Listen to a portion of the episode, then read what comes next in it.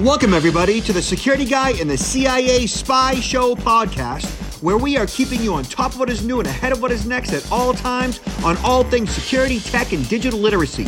Knowing that when good people like you want to make sure that their money, their family, and their business is safe and secure from attackers, hackers, and thieves, or you just want to make sure your tech is running smoothly, my name is Robert Siciliano.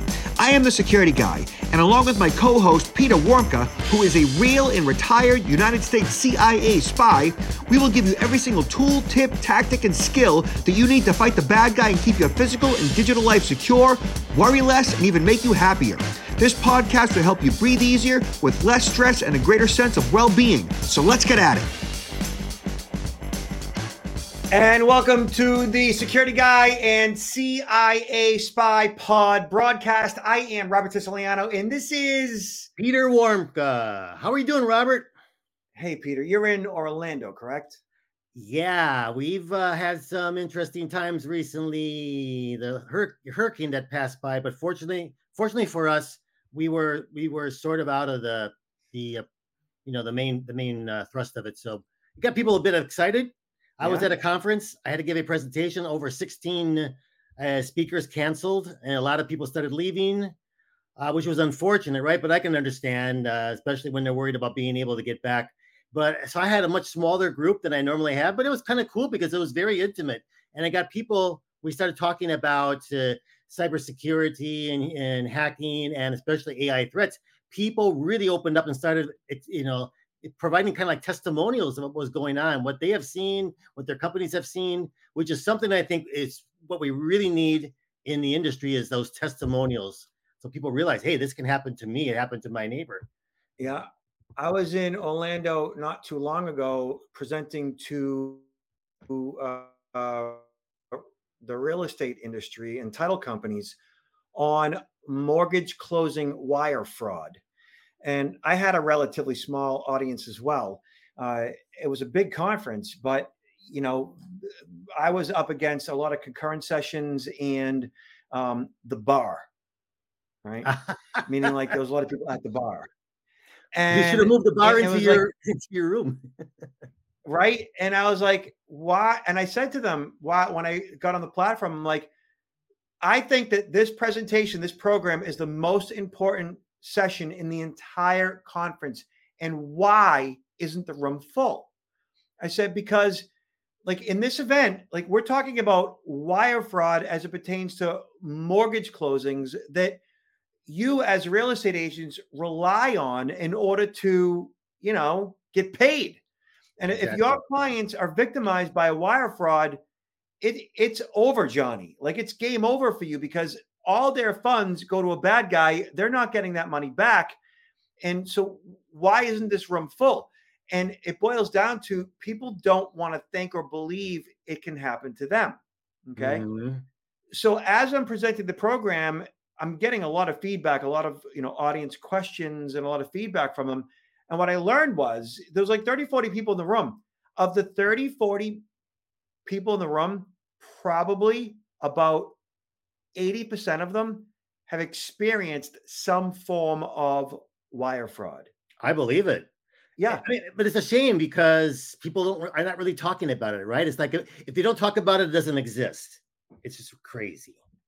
And the, so the thing is, is like the people in the room that understood the impact of the crime, that wanted to know what to do to make sure it doesn't happen in the future, and the rest of them had systems in place that they wanted to make sure were robust enough. Uh, that's who showed up. So those that essentially were either affected by the crime or knew enough about it that understood the risks and wanted to further mitigate it are the ones that showed up. Mm-hmm. You know, mm-hmm. and that's essentially who our audience is. It's like those who recognize risk and want to do something about it, like the people who stayed in the room, right, for your event uh, are the ones that you know but it's like everybody else is a huge target because they're not doing anything about it well hmm. sometimes it's the fault of the of the conference organizers that they don't necessarily understand the importance of uh, the individual sessions and so how they how they how they structure the locations as well as the specific time i mean it can make a big difference regarding uh, what kind of turnout you're going to get. It's just, Yeah, and you and I should be a keynote for every single presentation that we deliver. I agree.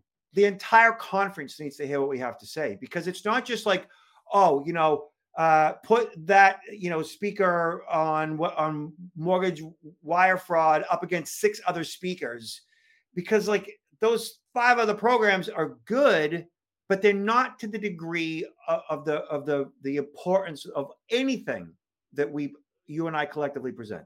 Ever. That's what we continue to do battle, Robert. That's our We're doing- mission. and we're doing battle today. So, hey, everybody, uh, welcome. And uh, we have all kinds of interesting topics to speak to. Uh, right here, uh, Politico talks about officials unveil unprecedented cybercrime takedown. U.S. law enforcement has unraveled the Qakbot malware, which cyber criminals use to cause millions in damages via ransomware and data theft. So this is an interesting one, Peter. Uh, let me uh, go a little deeper with the senior Justice Department officials on Tuesday revealed a major digital sting that carried out to squash malware criminals have used for decades to launch ransomware attacks, break into corporate networks, and filch sensitive customer data across the globe. They called it unprecedented, involving FBI agents and law enforcement partners in six other countries, including France, United Kingdom, Germany, Netherlands, Romania, and Latvia.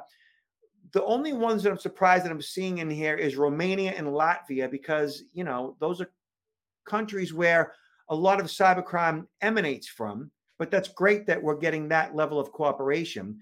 Mhm. Uh, they issued commands. The, the Qakbot malware issued commands to self destruct, and ultimately they uh, seized roughly $9 million worth of cryptocurrency behind the malware. So I wanted to point out something specific here. US officials have repeatedly warned that a large percentage of global cybercrime and ransomware activity comes from Russia. They accused the Kremlin of turning a blind eye to digital crooks as long as they focus their activity abroad, a claim Russia denies. China also accounts for significant hacking activity within the United States, but authorities say a majority of it is state sponsored, meaning the Chinese government also denies sanctioning hacking efforts. I think that's I, I think that's very very true. Uh, the first part about about Russia uh, allowing these organizations to operate as long as they're not targeting a individuals or companies within in Russia. I mean, uh, we talked about this before. There's a lot of criminal organizations that do have for, have former uh, intelligence officers, I mean, uh, that work for them. Uh, that, and there's a lot of cooperation between the intelligence services in Russia and these criminal organizations. Uh, and I'm sure that the even though the criminal organizations are out there predominantly for you know conduct their activities for financial gain, they're also passing information that could be of use to the Russian service. And regarding the China, yes, I think it's a lot more of that is being conducted by by the state. Absolutely. That is, ladies and gentlemen, uh, directly from the uh, retired former CIA uh, spy uh, who would know more about this than uh, probably the top 1% of the people on the planet. Right.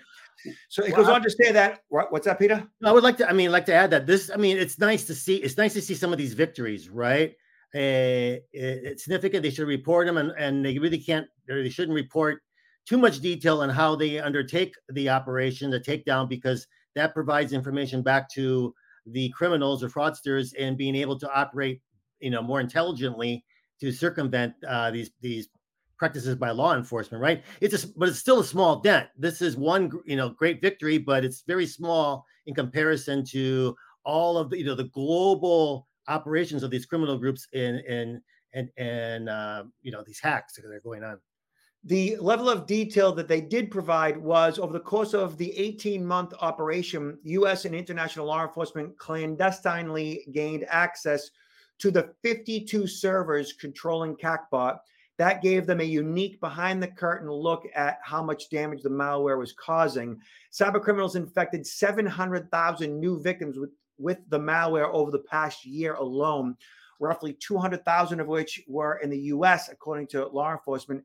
They also used it to launch 40 different ransomware attacks, causing $58 million in damage. So, interestingly, that they got access to all those servers, and ultimately that allowed them to shut them down. But does it say anything uh, regarding the arrests of individuals? It doesn't. As a matter Oh. of fact, they said specifically uh, there was some information here that uh, hold on. U.S. law enforcement did not announce any arrests when asked who they believed to be responsible for the botnet. Uh, they they declined to say, citing the ongoing nature of the investigation. The fact that they had seized as much cryptocurrency as they did tells me that either that crypto was residing on one of those servers that they were able to capture or they actually got somebody they actually got inside somebody's account and or got someone uh, so that remains to be seen Mhm. Yeah. Well, hopefully, hopefully it leads to some arrests because otherwise it's pretty easy for these groups just to set up shop again. Uh, well that's it yeah uh, it is a game of whack-a-mole. And uh, the fact that they were able to shut down 52 different servers is a is a coup but uh, Mhm. they've got to get the people that are responsible for doing it. Yeah. yeah.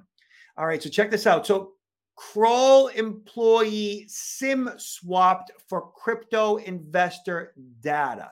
So this is via security boulevard and um, uh, journalist uh, brian krebs so, security consulting giant Kroll, and we'll explain SIM swapping in a minute to y'all, disclosed today that a SIM swapping attack against one of its employees led to the theft of user information of multiple cryptocurrency platforms that are relying on Kroll services in their ongoing bankruptcy proceedings. Hmm. And there are indications that fraudsters may already be exploiting the stolen data in phishing attacks. So, uh, cryptocurrency lender BlockFi, and now the collapsed uh, trading platform FTX, each disclosed data breaches this week, thanks to recent SIM swapping attacks targeting an employee, a single employee of Kroll, the company uh, which is handling the bankruptcy restructuring. So, in a statement released, New York-based Kroll, I mean, this is a huge security company, said it was informed on August 19th someone targeted a T-Mobile phone number belonging to a Kroll employee in a highly sophisticated SIM swapping attack. Specifically, they said T Mobile, without any authority from or contact with the Kroll or its employees, transferred the employee's phone number to the threat actor's phone at their requests. The statement continues as a result, it appears the threat actor gained access to certain files containing personal information of bankruptcy claims in the matter of BlockFi, FTX, and Genesis. So, Peter, I'm actually like involved uh, as an expert witness in a similar case. Uh, SIM swapping is when the criminal, in this case, hacker, let's say, or criminal, uh, calls up T-Mobile, AT&T, Verizon, posing as the actual, you know, account holder. So think like, let's just say you're an AT&T customer and you have you know obviously a phone and uh, that phone is used for uh, two-factor authentication in many accounts. And let's just say for your bank account or in this case cryptocurrency okay? And so when you uh, are going to log into your crypto account you log in username passcode and then you get a text message one time passcode via your phone. And that allows you to log in to any account that requires two factor authentication. Well, in this case, it's an employee of Kroll that uh, is responsible for uh, the security of various clients. And at some level, that employee was provided access to those client accounts. Now, what the bad guys had, had done was they went to T-Mobile and they said, "Hey, we are so and so employee of Kroll, and we need to, uh, you know, change out our phone because our phone was lost or stolen." So uh, here is my username and passcode for my, in this case, T-Mobile account, and they went ahead and used basic information about that employee along with his credentials that they may have phished or got elsewhere and ultimately were able to take over that T-Mobile account and get a SIM card for that T-Mobile account that had resided on the victim's phone and transferred it to another phone that the mm-hmm. bad guys controlled. Y'all understand how that works? You know, I mean, that's interesting, but I mean, it, it's always the possibility that it could have been, you know, uh, an inside job regarding the, the, telephone company, right? That that would have provided this information. I mean, it's not that hard to recruit somebody uh, and the inside of these organizations for the right, you know, motivations and the right money. I'm not saying that this is the case, but it, it you know, it could be a very successful uh, phishing scam. But all, another question would be: Is how did they know that this individual had this type of access? Is that a is that sort of a deficiency on the part of the the company in allowing that type of information to to leak out of of them? See, I don't know if they actually knew that that employee had that level of access. Huh. Um, I'm thinking that they would target a number of people within the company, regardless, knowing that these are uh, individuals that have access to a lot of high net worth uh, individuals and accounts, and any one of them in the in the company would be a significant target. Mm-hmm. I mean, think mm-hmm. about like any anybody that works for the FBI, anybody that works for a, a, massive bank, anybody that works for a massive crypto company, like all of those individual employees have access that they could leverage any of those employees to get access to any amounts of uh, sensitive, highly valuable information. Mm-hmm, mm-hmm. That's very interesting. So, for any of us that want to avoid this, okay, um, knowing that companies like T-Mobile and others can go in and provide a SIM card to anyone that poses as you, I think it's important that you have multiple layers of protection on your mobile phone accounts themselves. So, mm-hmm. right now, if you can log into your mobile phone account right now with just a username and a passcode, that's not enough. Not enough at all. Oh. And it's possible that this employee to log into his own T-Mobile account only had username and passcode access to get in and may not have enabled two-factor authentication. That is entirely a possibility. Because it, with a lot of these companies, it's it's still an op it's still an option, right? They don't they don't require you if you don't want to to use two-factor authentication. Although I mean, we're strong advocates for it, but maybe some people won't until they're forced to. So I enabled an additional passcode on my AT&T account probably 15 years ago. Hmm. 15 years ago, I said to AT&T, I'm like, hey, listen, like at any given point in time, you know, like anybody can log into my account if they have my passcode, right? And they were like, yeah. I go, can I add like an additional passcode onto my account? They actually had to set that up for me specifically because hmm. they didn't even have two factor authentication back in the day.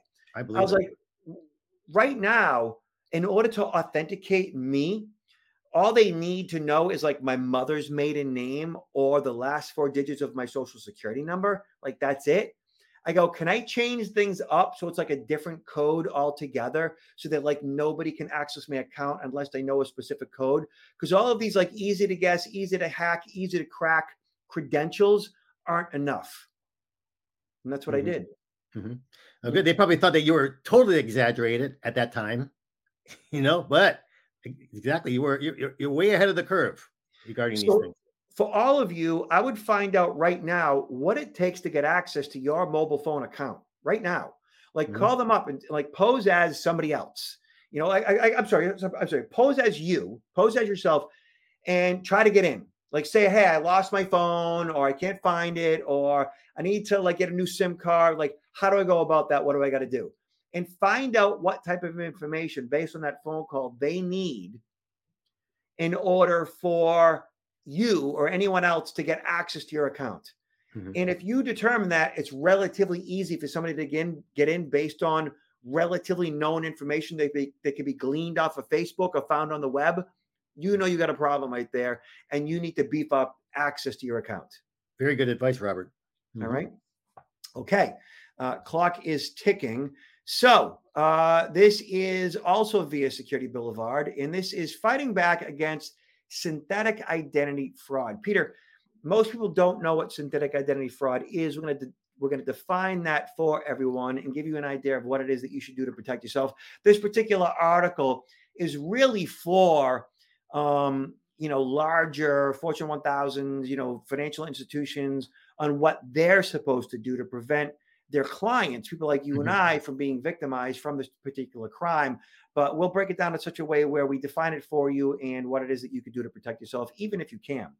So, as COVID 19 uh, raged, uh, Adam Arena, uh, this guy was getting rich. However, he wasn't running a prosperous business uh, that was thriving despite pandemic uncertainty. Instead, Arena and a dozen co conspirators were stealing more than $1 million from financial institutions using a fraud scheme called synthetic identity fraud. This fraud approach is the fastest growing in a long line of fraud techniques, uh, is especially prevalent in financial services arena among threat actors leveraging stolen credentials to make money, our information. So the Federal Reserve defines synthetic identity fraud as the use of a combination of personally identifiable information, PII, name, address, phone number, social security number, to fabricate a person or entity in order to commit a dishonest act for financial or personal gain. Unlike identity theft, which a fraudster uses a specific individual's stolen yet real information, fraudsters create synthetic identities by combining elements of real and fictitious PII this identity is then used to obtain a loan or extensive credit line, but it's never paid back. So basically, what this is, is your name, your address, your phone number, your social security number. Now, you are a, le- a legitimate person. Now, your neighbor or somebody in another state, for that matter, has similar information. Now, what they might use is your name and your address and somebody else's social security number mm-hmm. entirely. Okay. It mm-hmm. might have a similar name or feel to your name, like Robert Siciliano could be Bob Siciliano, but it's another Bob Siciliano from another state with a different social security number and so on. But your physical address. And the two may not match up on the credit bureau's information.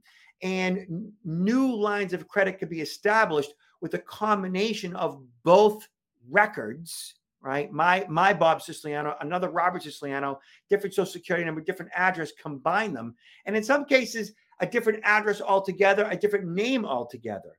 And by combining all of this real data in different ways, they're basically creating new lines of credit, new credit reports based on a combination of names, personal identifying information, and numeric identifiers, social security numbers. Mm-hmm.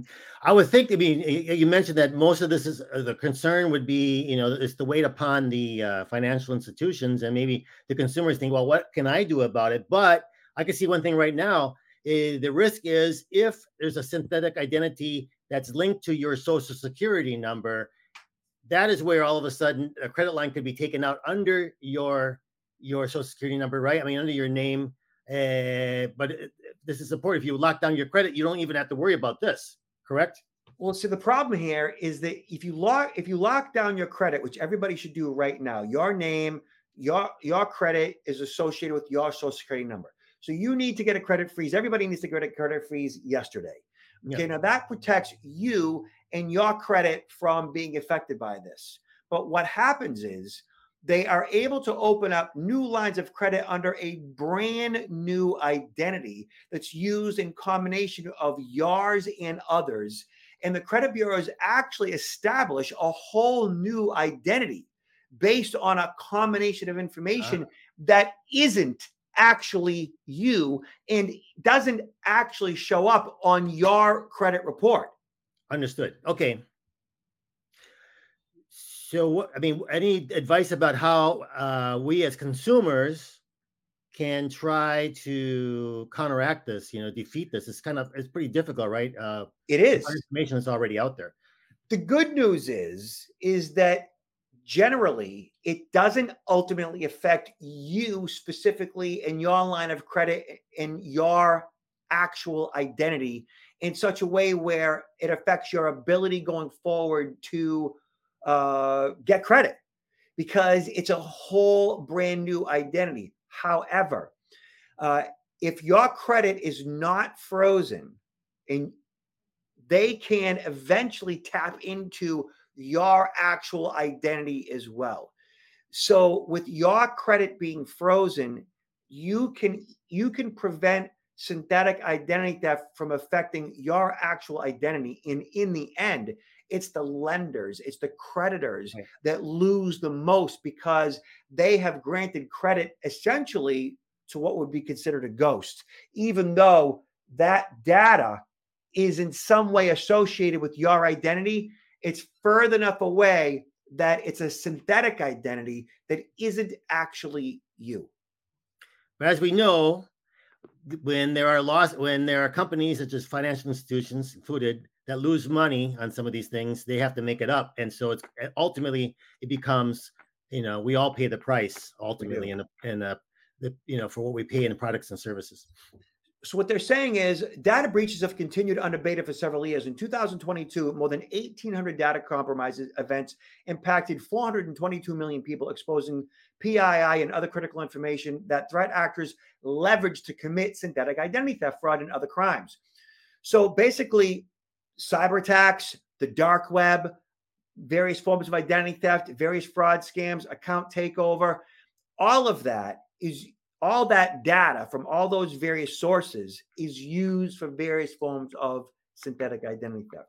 So everybody get a credit freeze right now and protect you. There could be at any given point in time a half a dozen people or more dozens using your actual social security number using your actual name maybe not combined with your social to actually have various accounts under your name that won't affect you but fundamentally, as long as you get a credit freeze, that pretty much protect protects mm-hmm. you. Mm-hmm. Yeah. So, Peter, what are you up to these days? Oh boy, this is like the time of the year when things really start getting getting extremely busy. As you know, it's been very difficult for us to even communicate because of everything that we're involved in. A lot of uh, travel uh, um, for conferences, uh, groups, associations, private companies, and you know, Cybersecurity Month is coming up in Cybersecurity Awareness Month is coming up in October. So a lot of things happening. But that being said, if any of you listening are working for companies that maybe haven't prepared or thought about cyber awareness uh, month and are looking for resources, please you know reach out to Robert or myself. We might be able to to assist in some way, uh, giving a presentation, even if it's virtual, to your your organization. Yeah, and you can see Peter at counterintelligence-institute.com and check out his book on Amazon. This is a, a, new one. Peter, it is Why Are You Messing With Me? Senior Survival Guide on Fraud, Privacy, and Security. How's it doing, Peter? Thank you. Very well. Actually, when people, you know, I when I they see the, the book's cover, they say, This is exactly what my parents need or my grandparents need. and they start relating to me they had this issue coming up you know or I, I i found them you know doing getting involved in this and i said wait a minute you know, this is a scam. So everybody seems to have a story. It's yeah, everybody's got a story. Everybody has a story. Yeah, about how yeah. they're you know they just keep coming in too. Like it's just oof, yeah. All right. So for uh, me, uh, you guys just contact me at protectnowllc.com. Uh, we are doing lots within the real estate industry, uh, mortgage, uh, financial services. Uh, September, October for both Peter and I are very busy. Uh, but uh, we know most people are booking for 2024 at this point. Feel free to touch base anytime. Peter, any last words? Well, just stay safe out there, and hopefully uh, you're not going to have to worry about these hurricanes that pass through Florida. But uh, there's there's a lot of things going on, uh, and just be careful. Take care of each other, and we'll see you next time. And be nice to each other. Thank you, Peter. Thank you.